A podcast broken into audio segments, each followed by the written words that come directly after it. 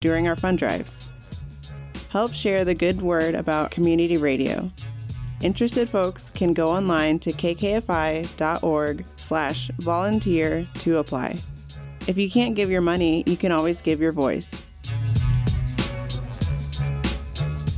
This is Maria Vasquez Boyd, and you're listening to 90.1 FM, KKFI, Kansas City Community Radio.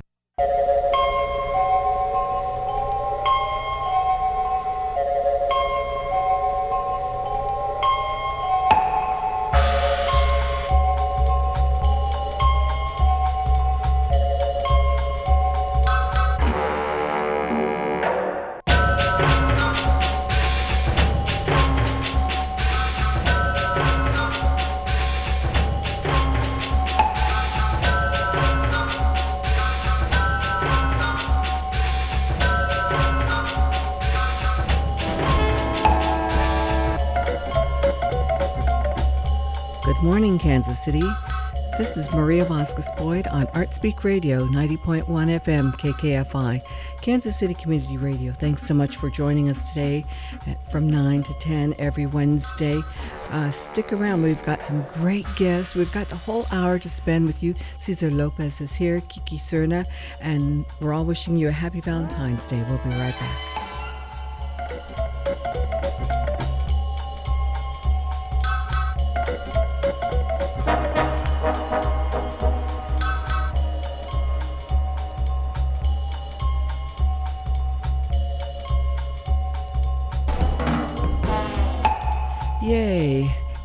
It's Art Speak Radio, and we're happy to be here live from the station at 39th and Main. And, you know, uh, everyone else can go a little bit further north for the Royals. Ah, no, the Chiefs parade, and uh, we're happy to be here because we have Cesar Lopez and Kiki Serna, and they're two very exciting artists who create wonderful work for our eyes and our heart because it's it's just so tactile and beautiful that they want to share their work with us. We're actually going to talk about Kiki's work at United Colors. and they're excited to present a solo exhibition by Kiki Serna. Um, you know, she says, when you migrate, you leave yourself behind. A copy of yourself, a phantasma, is left in your homeland.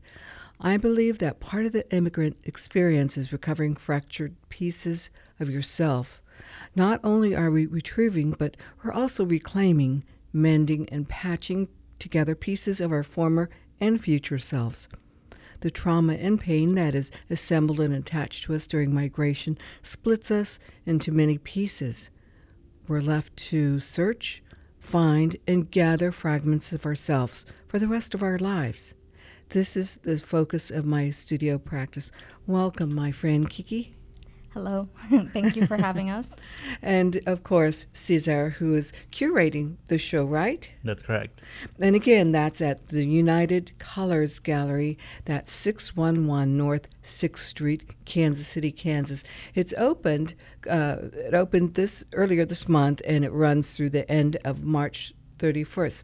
Kiki, um, I, I you, you handed me this postcard, and I'm immediately I'm I'm taken by the images that are sort of missing in this background set in Mexico. Can you talk a bit about your work and sort of the, the meaning behind it? Yeah.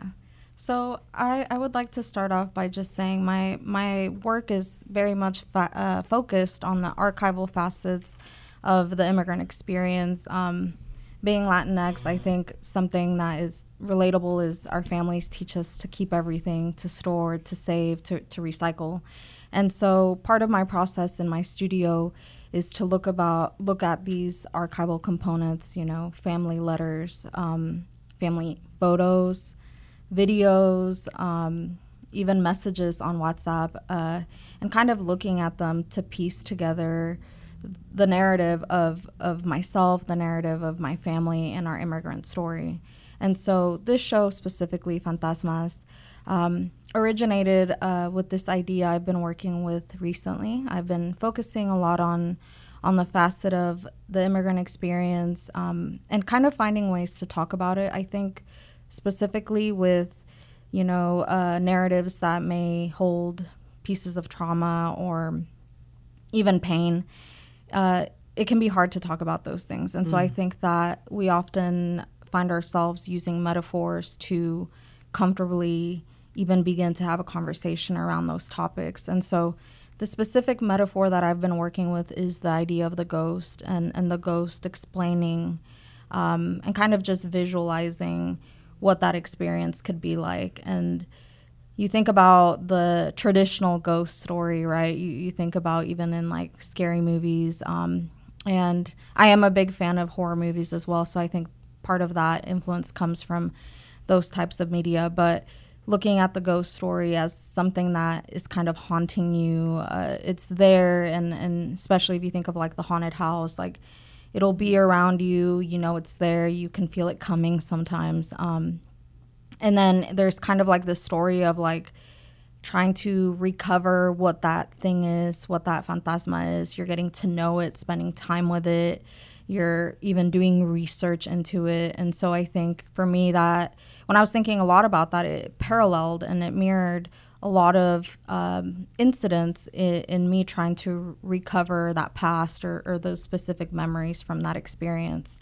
So um, I think at the same time, I was looking at the origins of the the the word of ghost itself, specifically in Spanish, um, you look at the origins and uh, outside of just like the idea of it being a ghost, it, it's very different. So in the United States, it kind of has this connotation of something that's haunting you and something scary, something to kind of have fear in.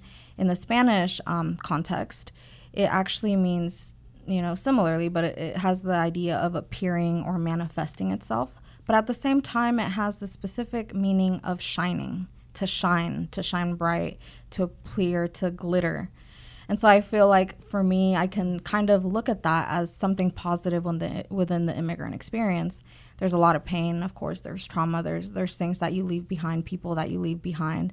But at the same time, there's a lot of positive moments in, in that interaction. There's a lot of hope. There's a lot of um, a lot of value and, and also existing as a ghost in this country at the same time trying to solidify yourself.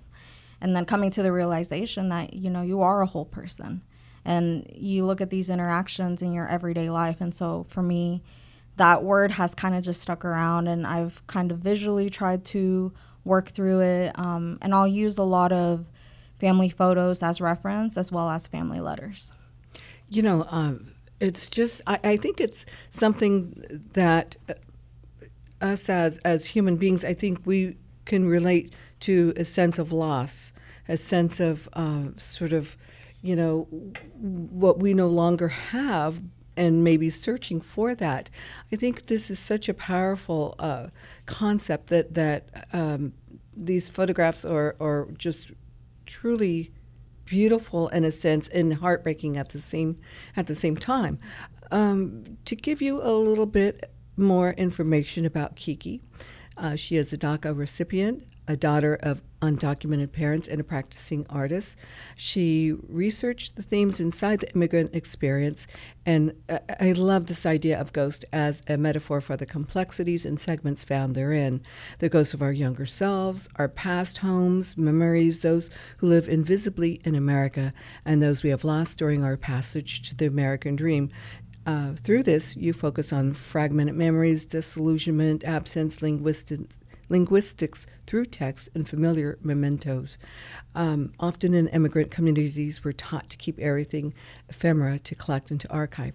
Now, Kiki is a visual living artist, Mexican visual living artist working here in Kansas City.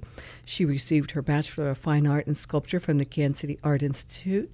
And most recently, Kiki has exhibited at MD W Fair at MANA Contemporary Chicago, Illinois, H&R Art Space, Kansas City, Missouri, Gal- Galeria Vernois, uh, Mexico City, Mexico, the Nelson Atkins Museum of Art here in Kansas City, and was a recipient of a two term residency at Charlotte Street Studio Residency Program from 2018 to 2020. In addition, Kiki's work is included in local private collections, including that of the Kansas City Museum. Uh, I, I, know you've done so much in a short amount of time. How long did it did it take you to to come up with this concept, or was it always sort of ongoing, and then it just kind of uh, manifest itself in this context with the photographs and letters?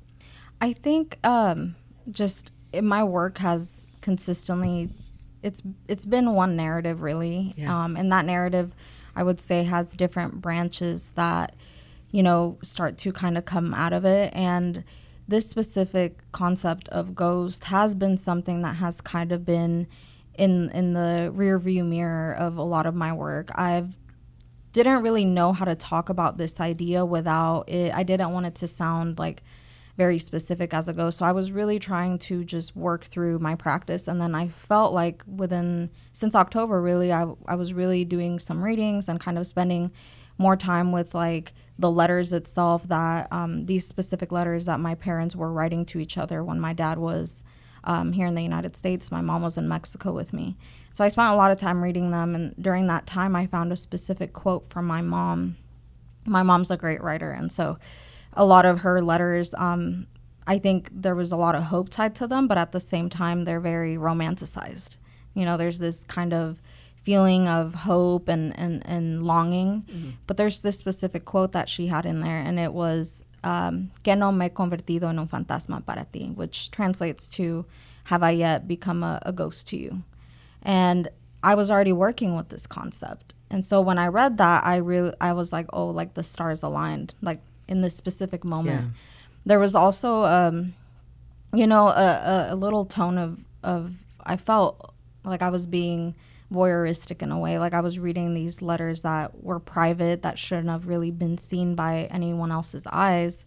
But for me, it was very important to be able to fill in these gaps between the letters that my parents wrote, and, and that really that's what those letters did was fill in that puzzle piece that I felt like I had been missing. And so once I read that quote, I was like, this this is what I need to focus on right now. And so since then I've been working through that idea and, and there's multiple instances where my parents kind of allude to this idea of the ghost. That one is the most specific um, quote that it mentions that that word even. But the other ones are kind of talking about them feeling invisible, feeling like they're in a limbo.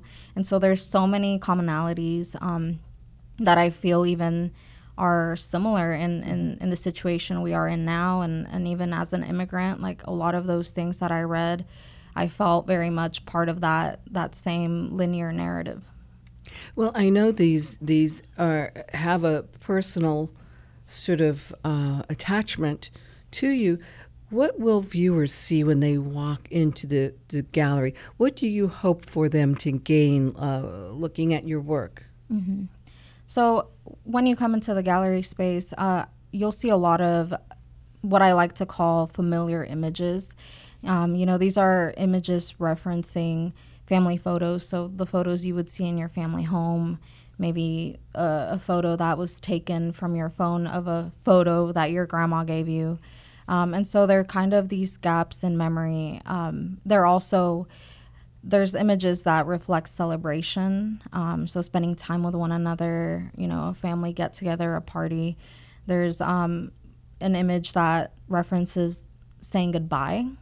Um, i'm using a specific person in my life uh, as that reference but at the same time i'm saying goodbye to uh, the, the idea of coming of age like when you mm-hmm. kind of see it all for once. And so i'm kind of talking about you know these mundane objects. Uh, growing up in the 90s, you look at, you know, Bon Bon nail polish, you're looking at bows, like all these things. So I'm kind of saying goodbye to that aesthetic at the same time I'm saying goodbye to these people connected to these ideas. Um, and you'll see a lot of uh, references to absence. So you'll see cutouts of people, and in in the space of those people, their body, uh, what takes up the space is the letters. So you'll see text. Um, and I've been working a lot with text, so you'll see text um, specific messages that I wanna I wanna show. The idea of wishing someone was there. Um, so I hope that when people walk up to that space and you know kind of get to spend time with the work, I hope that there's intersectionalities that they can hopefully find themselves in. I think that the immigrant experience, you know, it's very specific and even though there's many immigrants, you know, we all have our different backgrounds and our different connections, our different stories. But at the same time, we intersect at different points, and um, we share a lot of commonalities. And so I think that that to echo that I think is very important. At the same time, um, for me, when I'm talking about my work, I, I want people to to to learn something, to be able to feel something or, or go home and do more research about a, su- a subject maybe they don't understand. And I think even just something that I wanted to share was um, something that I work with in my work um, is the idea of not being able to say goodbye to somebody. So, you know, as an immigrant, you come to this country. A lot of times you don't realize when you're saying goodbye to somebody that that might be the last time you say bye to them.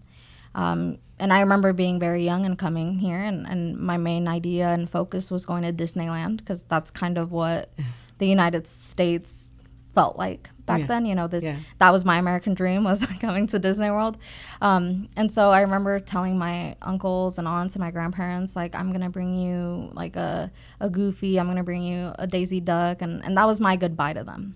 Um, and you know, as an adult now, like uh, there's been several people in my family who have passed away, and I didn't have the chance to be there and hold their hand and hug them. My grandpa, uh, my my favorite aunt, who I was very close to, um, and so I felt like that's something that you know is some it's it's a it's a different type of pain to not be able to say goodbye. Uh, during the time of COVID, I had seen a lot of people were posting about that, like not being able to say bye to someone when they were in the hospital. And so I remember thinking, like, I absolutely know what that pain feels like because I've been in that situation, you know, in, in a different way and in, in a way where you can't even walk up to the street that they're in and, and look into a window. Like, and so I hope that the narrative that I'm putting forth can be one, to share commonalities, uh, two, to bring further education, hope that people can kind of think about these topics, um, especially when there there is, you know, the privilege to be able to remove yourself from specific situations.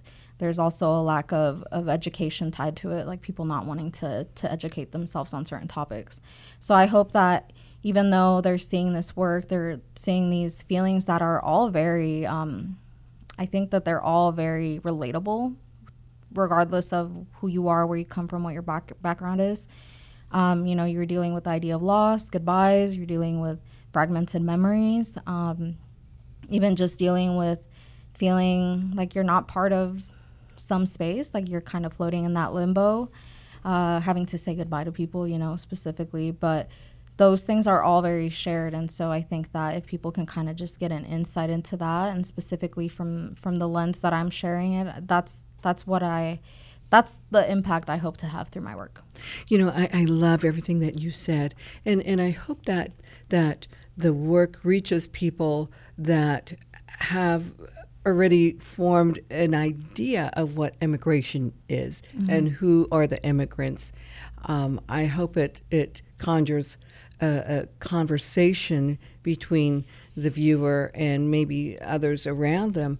Uh, also, in, in your work, you know, a- as you mentioned, it, it's very uh, the yearning, the longing, the loss, and all that. Is this also somewhat of a, uh, a tribute to the people that you have not been able to say goodbye to? Is it a tribute to the places where you once were and and the people that you were surrounded Yeah, with? yeah, absolutely. I I think that um, for me, it's it's a tribute. It's a way to honor um, these spaces. Uh, even just talking about like the idea of homes, I talk about homes existing as a ghost and the pattern of being an immigrant and having to move around and, and live in different places. And so you're leaving ghosts of yourself in those homes um, and people move in and you know they don't know the the history tied to that space.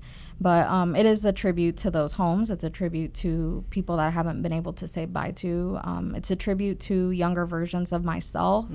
Uh, i think a lot about you know being um, submerged in in the the ignorance and of, of being a child and just seeing things from a different perspective and growing up and kind of having that shattered and, and having to kind of have this conversation with your past self about you know where you are now. And so i think at the same time it's a tribute to that past. I think for me it makes so much sense in my practice to be able to have those conversations through my practice because it, it helps me now and, and I'm sure it'll do something or move something from me in the future. Um, and I think that the other thing too that I, I would say is at the same time it it does cause for me a lot of um, it lifts certain weights off off my you know shoulders mm-hmm. uh, and even within my family dynamic we are we have been able to have conversations that I think maybe would have not been as easy to have if it hadn't been through through work. I think that you know art kind of opens up the space more comfortably for people to be able to begin those conversations and so for me that in itself has been a, a tribute to you know a, a family that maybe wasn't as close at some point and now you know we're closer I love that. You know, we're going to take a real quick break from ArtSpeak Radio, and then we'll, we We'll be back with Kiki Serna and Cesar Lopez. Support for KKFI comes from the White Theater at the J, presenting the prom from January 27th to February 18th. Winner of the Drama Desk Award for Best Musical, the prom captures the humor and heart of musical comedy with a message that resonates with audiences.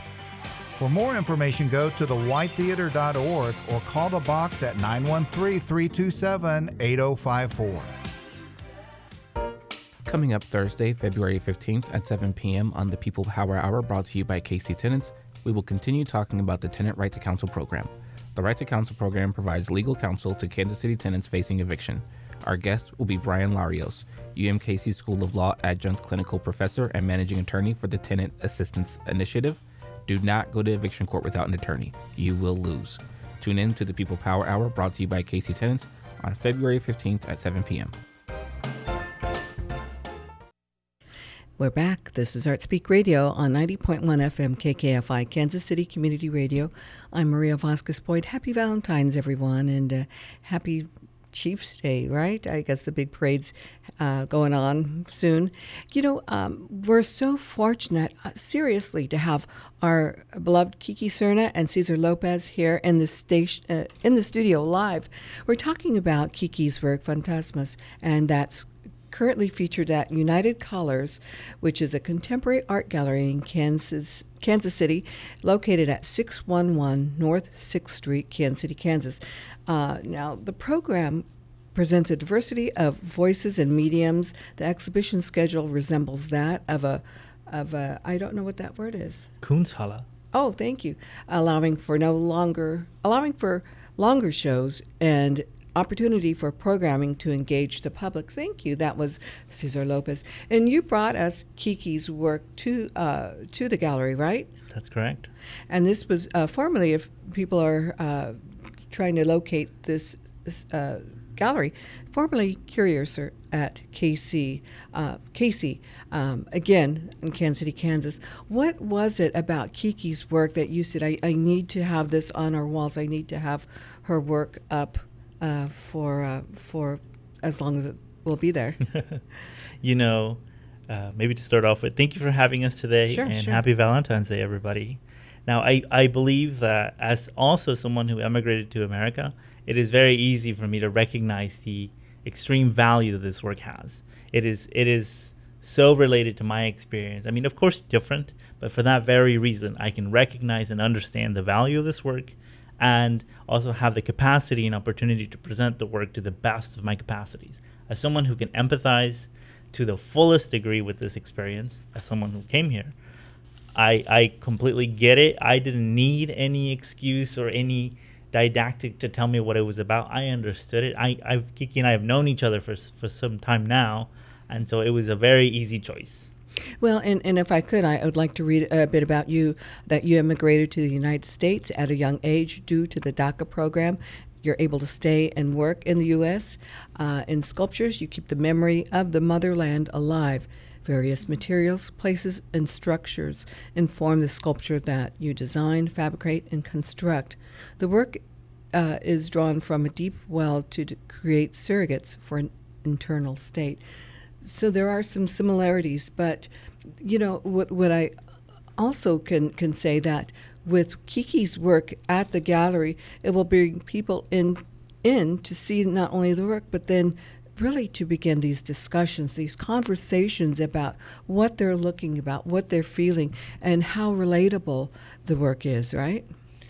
That's absolutely right. And so I think, again, to say more of the same, that me putting on this exhibition, it's very easy for me to recognize its value as an authentic voice or a voice similar to Kiki's. It's very easy for me to say, like, this is important because I know that it has a larger political value in the United States, but also recognizing that uh, because my experience is so similar that I know that this can go under the radar, so it's well within, my capacity to to present this work. And so, yeah, we're very excited to host it. There's about seven pieces and one large installation in the shipping container, and all those are available by appointment already if somebody wants to see it. And we will be doing our our um, our reception this Friday.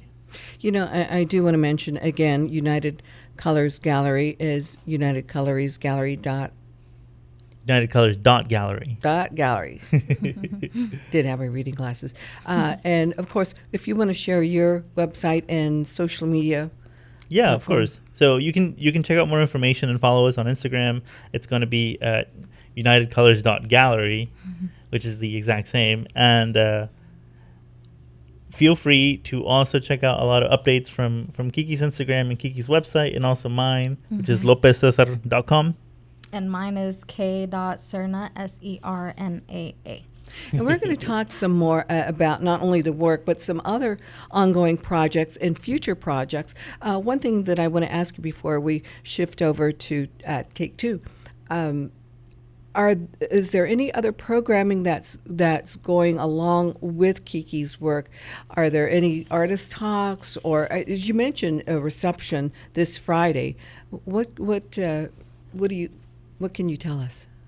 Yeah, so we're going to be doing a um, an artist talk and a poetry reading on the third Friday in March, uh, same time, 5 p.m. And we're hoping to invite a poet friend of Kiki's whose work also is related to this particular topic in, in concerns of the diaspora at large. And I think that it's going to be really great, and we're, we're excited to host him as well.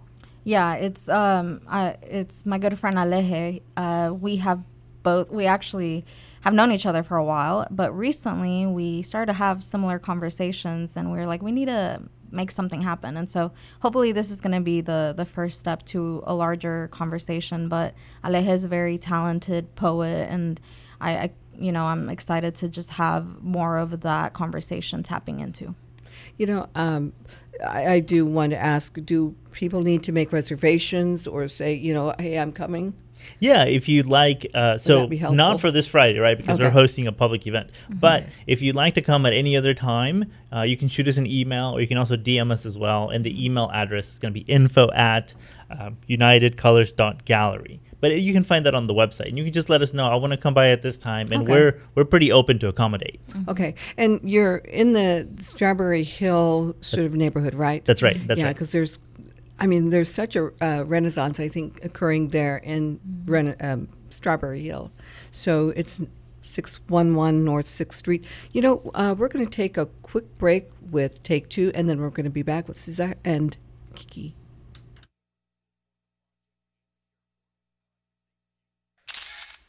Hi, I'm Russ Simmons, And I'm Susan Sanders.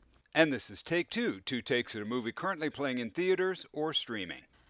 Take the basic premise of Freaky Friday and apply it to a whole family, and you've got the Netflix comedy Family Switch. Jennifer Garner and Ed Helms lead the cast in the story of a family whose members switch bodies during an astrological anomaly. I decided to watch this film because Jennifer Garner plays the wife and mother. Rita Moreno has a cameo role as a gypsy astrologer. The plot an estranged family living together have no understanding or regard for one another. The gypsy astrologer sees the problem and casts a spell. The mother becomes the teen daughter, and vice versa. The father becomes the teen son, and vice versa. The baby becomes the pet doggy, and vice versa. And this is the big switch. There are mildly amusing situations that ensue, especially seeing the little baby and the little doggy switch places. It was funny. It's harmless enough, but Family Switch is about a half hour too long to sustain its frothy spirit. I was surprised that Jennifer Garner starred in this movie. It was like a waste of her acting abilities. Maybe she took it because it's somewhat reminiscent of her 2004 hit 13 Going on 30 about a young girl transformed overnight into the body of an adult. Now, if you're looking for a likable Jennifer Garner comedy, seek that one out. It's also available for Netflix subscribers, or it can be streamed on a number of pay per view platforms. As for Family Switch, I think the makers of Freaky Friday could have considered a plagiarism suit. I'm Russ Simmons. And I'm Susan Sanders. And this is Take Two. Maria Vasquez Boyd here on Artspeak Radio. Thank you so much for joining us today. Thank you, Rose, Tony, Elizabeth, Teresa. Oh my gosh, so many people tuned in. Um, John Todd, the radio god, is also listening. Thanks so much for joining us today with Cesar Lopez and Kiki Serna. Just really wonderful talking to them both for this entire hour because this this work is beautiful and it's heartbreaking. It's it's wonderful. It's uh, I think provocative in that it it it encourages discussions about you know that about loss and memory and and all of that and immigration right mm-hmm. yeah yep did you uh, want to say yeah sure i uh, wanted to share a little bit more just to go yeah. into um, you asked me earlier like to share kind of like a visual image of like what the gallery space looks like um, I w- I didn't get to touch on this but there's also the shipping container where you know I will also be having artwork. In there is an installation, um, and and inside you can walk into it. It's an installation video based piece. I will be having a video projection um, of a video that I made. Uh, aside from doing collage and drawing, I, I'm someone who has historically really been attracted to performance art. And actually, as an undergrad, I uh, most of my undergrad career I did performance work. Um, I remember kind of having this uh, one specific moment where I I was specifically in sculpture, and I remember thinking, "Am I putting a bunch of objects just into the world?" And, and I remember kind of battling a little bit with that, and I was like, "Well, I want to do something more," and I feel like I could find different mediums to kind of share the work that I that I want to talk about. So one of my teachers actually introduced me to a an amazing mentor, Jessica Borusky. Mm-hmm. And uh, Jessica was the one who really mentored me in my performance practice. I remember the first time I did a performance and feeling so, you know, energized. Um, it was very cathartic at the same time. And I had a lot of even adrenaline tied to that. And so since then, I was hooked on performance. Um, and so I, I would say that this video that you'll see in that space is a, is a, a branch of that performance work. I I view it as, you know, people could call it. I've I have I've had people say like, oh, it's a short film, but um, for me, it's really a performance piece. It's just filmed, um, and through my video work, I've really found myself enjoying uh, the similarities between that and like collage work as well as drawing because it's, it's quiet work you spend time with it it's meditative in a lot of ways i specifically work with uh, repetition um, spoken word uh, and then using uh, borrowing images from my family as well. So I think all of it really fits very well together. And then to the in part of the container, there's also going to be two pieces hung. Uh, so they're larger prints of these photos, and hanging above them, there's vellum pieces that have text on it as well. So you can kind of get an idea of the visual space and how that will look with that installation in there. Um, but yeah, I, I, definitely wanted to just touch on that subject as well because I think that in my practice, um, you know, the narratives that I'm sharing exist through multiple materials, and for me, a lot of times it's just kind of finding the material that you know would make a better impact with with the work that I want to share. You know, and and I do want to mention that this work is up through March 31st mm-hmm. um, at yeah the United Colors Gallery. Uh, you know, Kiki, I, I want to also ask if you have any performance artists that you are inspired by. Mm-hmm. Yeah, I have a I have a, quite a bit of performance artists that I'm inspired by. Specifically, I think one artist that has followed my practice probably since I first found out about them sophomore at KCAI uh, is Ana Mendieta. Um, Ana Mendieta's work was very um, impactful to me when I first saw it. I remember seeing, um, you know, a Latina artist being presented in in in her with her own will, and presenting these stories of pain um, and the body tied to the spaces that we live in, the earth. Uh, her her her work just kind of amplified a lot of the the work that I was trying to put out and a lot of the conversations. And specifically during that time, I remember there was not a lot of diversity in the space that I was in.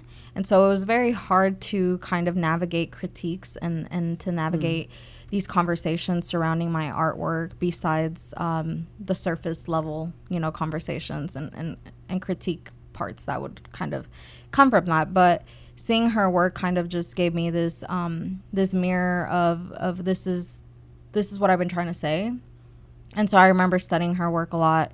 Um, but she's really been someone who I've kind of referenced in in some pieces and even her writings, her sketches. I think are so beautiful. Uh, I actually got to see some of her sketches at Crystal Bridges about I think it was two years ago, um, and they're very very quiet pieces. Uh, mm. you, the, you, can tell they're very mm-hmm. meditative. Mm-hmm. She uses a lot of repetition with her line drawings, um, and even just like shapes and, and really referencing the the female body as well, uh, and mother and mother nature in a way. Oh wow! So yeah. her work for sure. Um, I do want to say, along with the performance work that I do, and the video work that I do I've been influenced a lot by specific uh, film, films specifically, but Satoshi Kon is a great filmmaker that has influenced my work. Uh, when I first saw his pieces, I was really interested in how he manipulated um, the idea of the the storyteller and how a story based on you know trauma, you may not be able to see the narrator as someone who is telling the story in the most factual way. They're not a reliable mm-hmm, narrator. Mm-hmm, mm-hmm. And um, I remember thinking about that idea and kind of thinking about it in relationship to the work that I talk about and, and the stories that I tell. Um, specifically, it tied to memory and memory not being a, a reliable narrator when it's undergone forms of trauma or pain or loss or just when your body is just trying to protect yourself and you know your mind is trying to protect yourself so his work really uh, inspired me to kind of just like think about the the process that i'm doing and, and the materials that i'm using and how to manipulate that and how to even present a narrative to a viewer uh, and how you're presenting it as well like is this a, a reliable yeah. story if you're the one telling it you know first person or is it going to be more reliable when you're having these fragments from different people these you know these um, stories being told by your mom by your dad by, by your grandma where you're retrieving imagery or collecting text so that's something that i've kind of yeah. like worked around um, and i've always kind of thought about how that looks like as an installation artist and as someone who does uh, you know larger scale drawings and collages as well. You know, I, I love that you're taking it all in. I mean, you're you're seeing so much, and really, uh, you know, being selective in terms of what what value certain things bring to to you and to your work. And I, I think that's really important for artists, mm-hmm. you know, to have that wide, that broad vision. Um, we're all better people for it because of your work. You know, we're going to be right back. I've got a couple of underwriting messages, and we're going to be right back. Support for KKFI provided by the Kansas City Repertory Theater, presenting the play Nina Simone, Four Women, with performances from February 13th through March 3rd at their downtown Copaken stage. Audiences can experience the journey of Nina Simone's iconic music and the stories of four extraordinary women in Nina Simone, Four Women, a play featuring Nina's music performed live. More information and tickets are available at kcrep.org.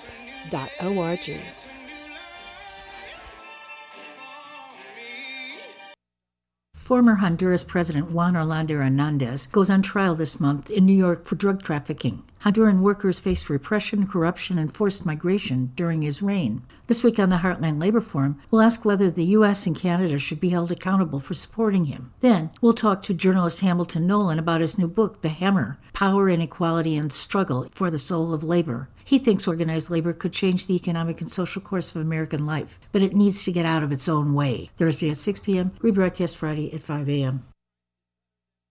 We're Artspeak Radio on 90.1 FM KKFI, Kansas City Community Radio. I'm Maria Vasquez Boyd, here every Wednesday from 9 a.m. to 10 a.m., our new time slot. We're happy to have you aboard. Cesar Lopez and Kiki Serna are here live in the studio. Thank you both so much for coming in today. Because, you know, I, I think art is such an important topic, and art is, is you know, I, I don't know if people always realize how much art, you know, uh, we we take in in our lives, our daily lives, whether it's music, television performance, uh, looking at 3D or 2D uh, work in a gallery. I mean, it's just, it, it's out there. Um, and we're so happy to have you here. You know, I, I want to switch uh, a little bit to Cesar and, and remind people that he reserved received his Bachelor of Fine Art from the Kansas City Art Institute.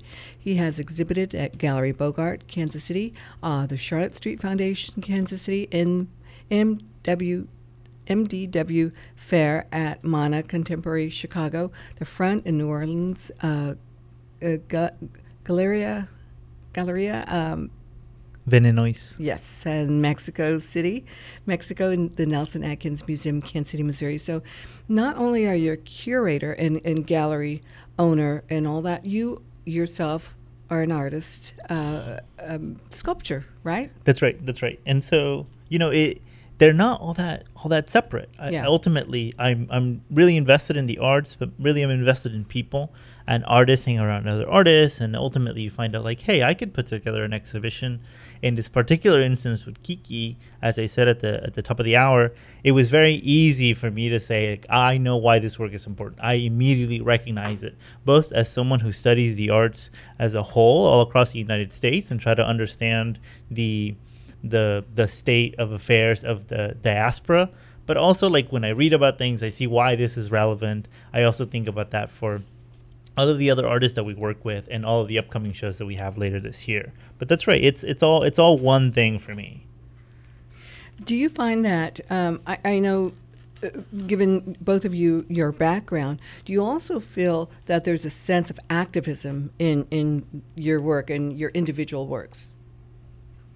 Um, yeah, I, I, think that I, I, really do think specifically as a BIPOC, you know, communities, anytime you're putting out work, it, it's always going to be tied to to that space, to that realm. Um, now, whether you want to, you know, go deep into it, whether you want to do it through shows, whether you want to do it through conversations, I think that all of it in itself is, is a form of activism. And, and I think it's a very valuable thing to have because you're able to to also have your, your free will with it, how you want to approach that and how you want to put it out into the world. Um, and how you want to share it with the world. Yeah, you know, I think that's a really interesting question. I would probably not use that word, but I know how you mean. I, I personally feel like it is the state of affairs in arts as a whole. I think all across the contemporary art scene, these questions are being asked.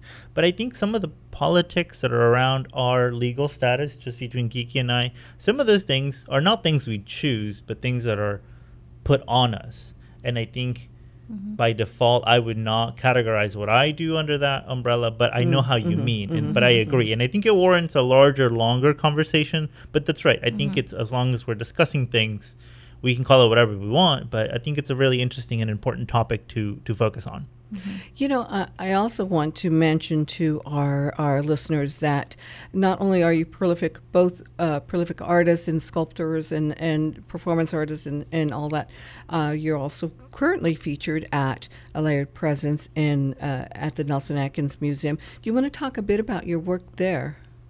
Yeah, go ahead. Um, so yeah, like at the at a layered presence, um, you know, I want to go ahead and invite everybody to come out and see it. It's up for the rest of the year.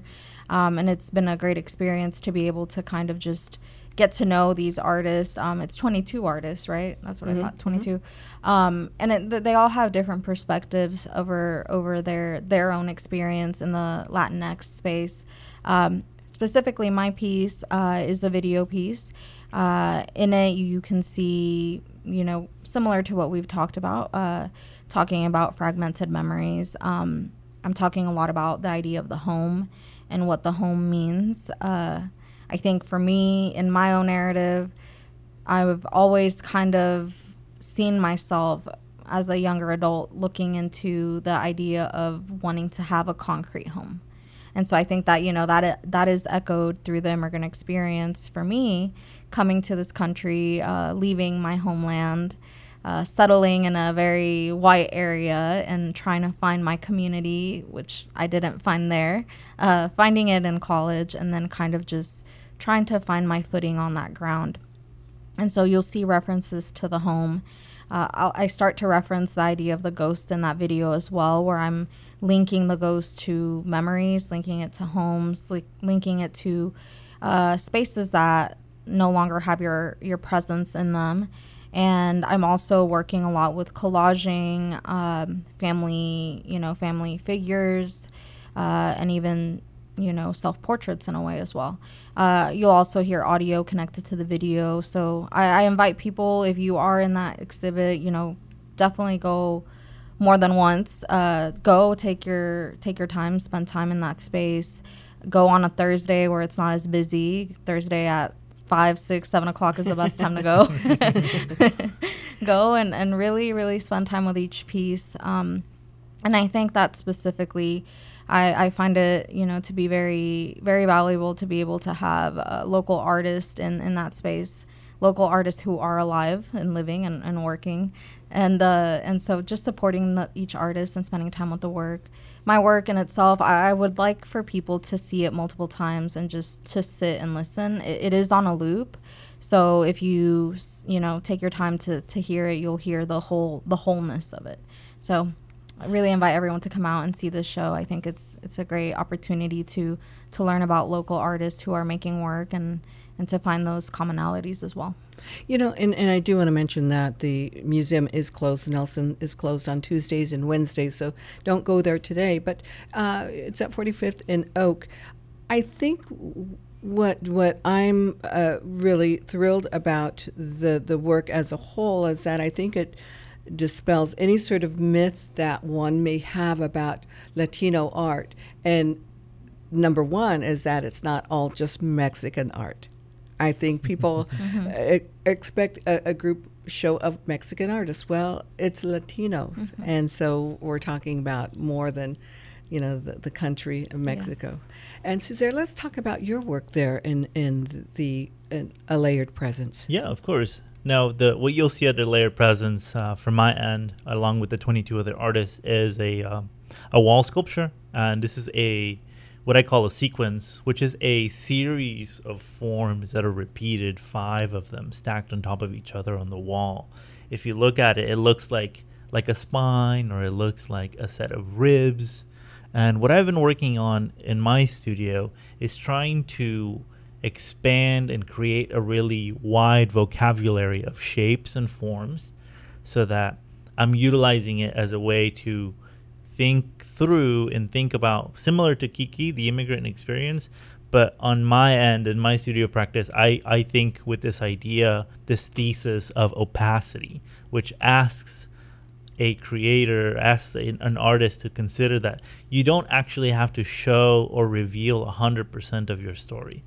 I, a matter of fact, maybe again to echo some of the things that we talked about with Kiki today, as someone who was in the United States, you're not always ready to reveal who you are for many different reasons. Mm-hmm. Let's leave it at that. But what I'm really saying is that when you see this sculpture, you're going to see an object which resists your reading, resists a your eyes in such a way that it's reflective. You you can't look into it, although it is hollow. But when you look inside, it's also reflective, and so it's almost defensive in a way, like a suit of armor or a hmm. shield. So think about how objects don't always have a lot of legibility on them. If you look at like a very special and unique I don't know, like your grandmother's something or other. Like you know what it is because you're you're so familiar with it. But a a an opaque object is something that resists your reading that you don't even know what it is. And for some people, they would just like move along past it, and that's fine. I get it. But ultimately, thinking through this idea, it lets someone like Kiki and I consider how much do you want to reveal. It's not necessarily a no, I won't reveal, but it's a dial that you can turn uh, depending on your environment or depending on what you're doing. And mm-hmm. I think that that idea has been really valuable to me. Yeah, it's fascinating. Mm-hmm. It's fascinating. How big in what material and what color is is the structure? Yeah, so it's it's aluminum. It's polished aluminum, and it's mostly aluminum, and it's held together with 3D printed parts and hardware. And one of the reasons why I do this and choose these materials is because they do not utilize or reveal your hand. Traditionally, a painting is going to show your hand. A matter of fact, it's actually how you know that a, a piece of art is genuine or it's made by this person or that person. So I purposefully choose to not use materials that are going to reveal my hand. Even to the point where we cleaned it right before it was delivered, uh, I had to remove all of my fingerprints.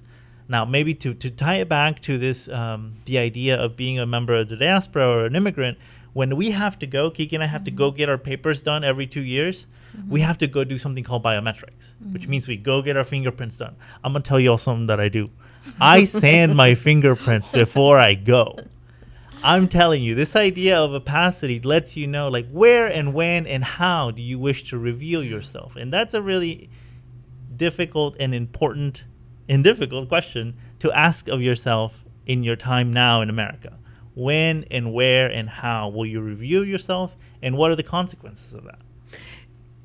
It occurs to me that you're really this approach is very specter like ghost like mm-hmm. it's like this remnant of what was once you know? That's right that's right. And i think yeah. that when we when we think about that it's something that we all have in common. When i say we i mean individuals who have come sure. here looking for a different life because you you leave something behind. Yeah.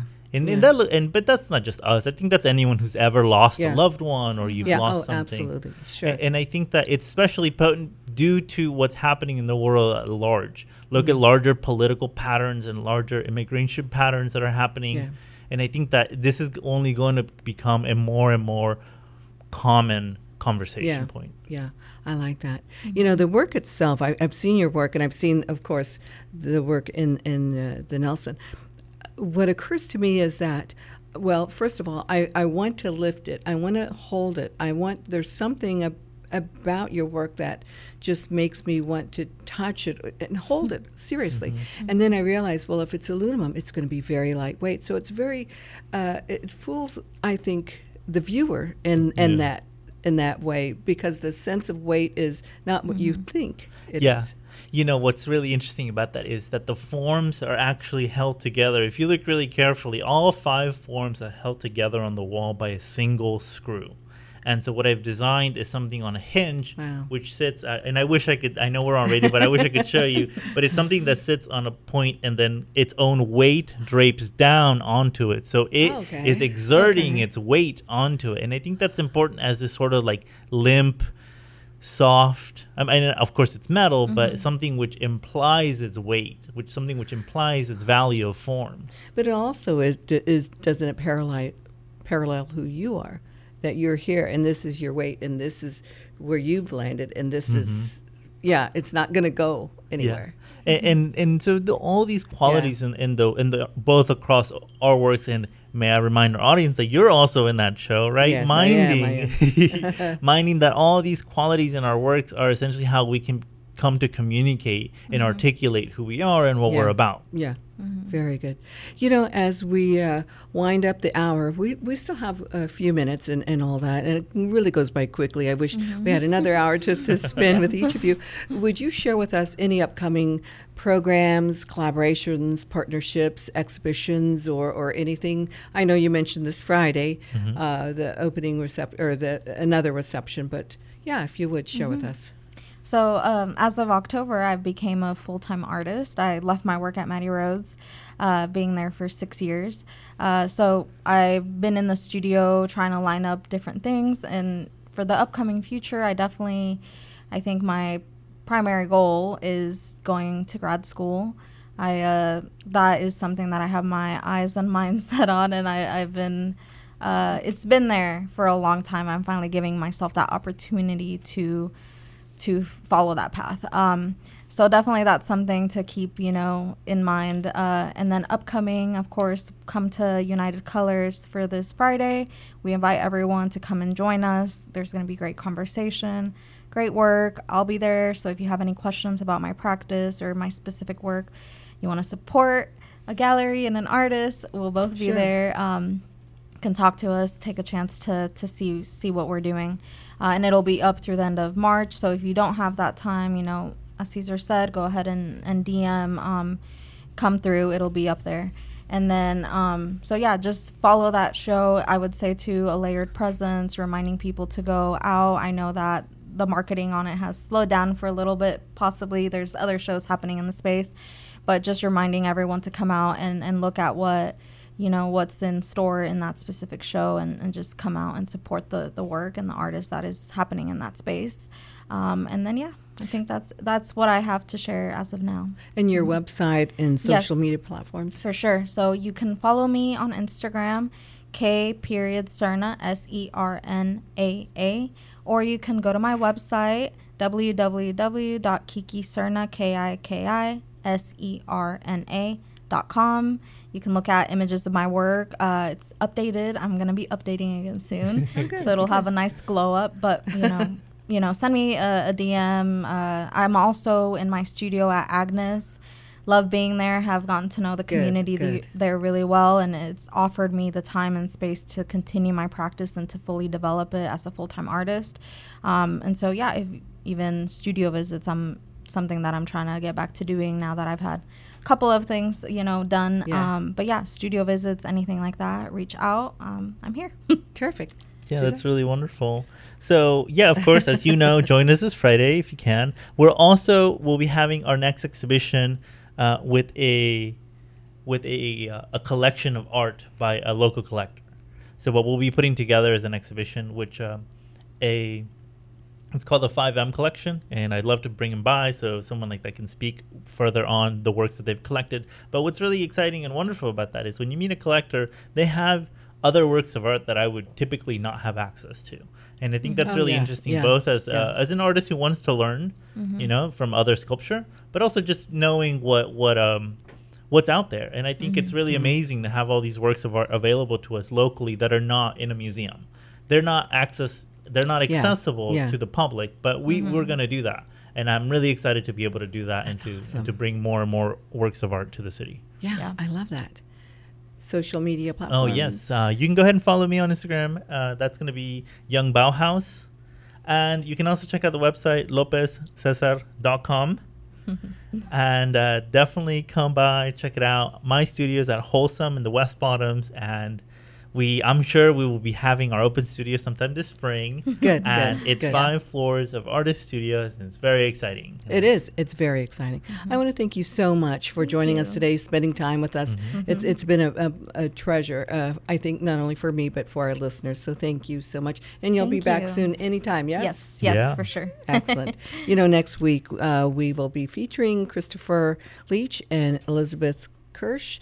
Uh, join us next week, uh, February 21st. Stay tuned for Wednesday Midday Medley with my beloved friend Mark Manning. Thank you so much for listening, and honey, I'm coming home.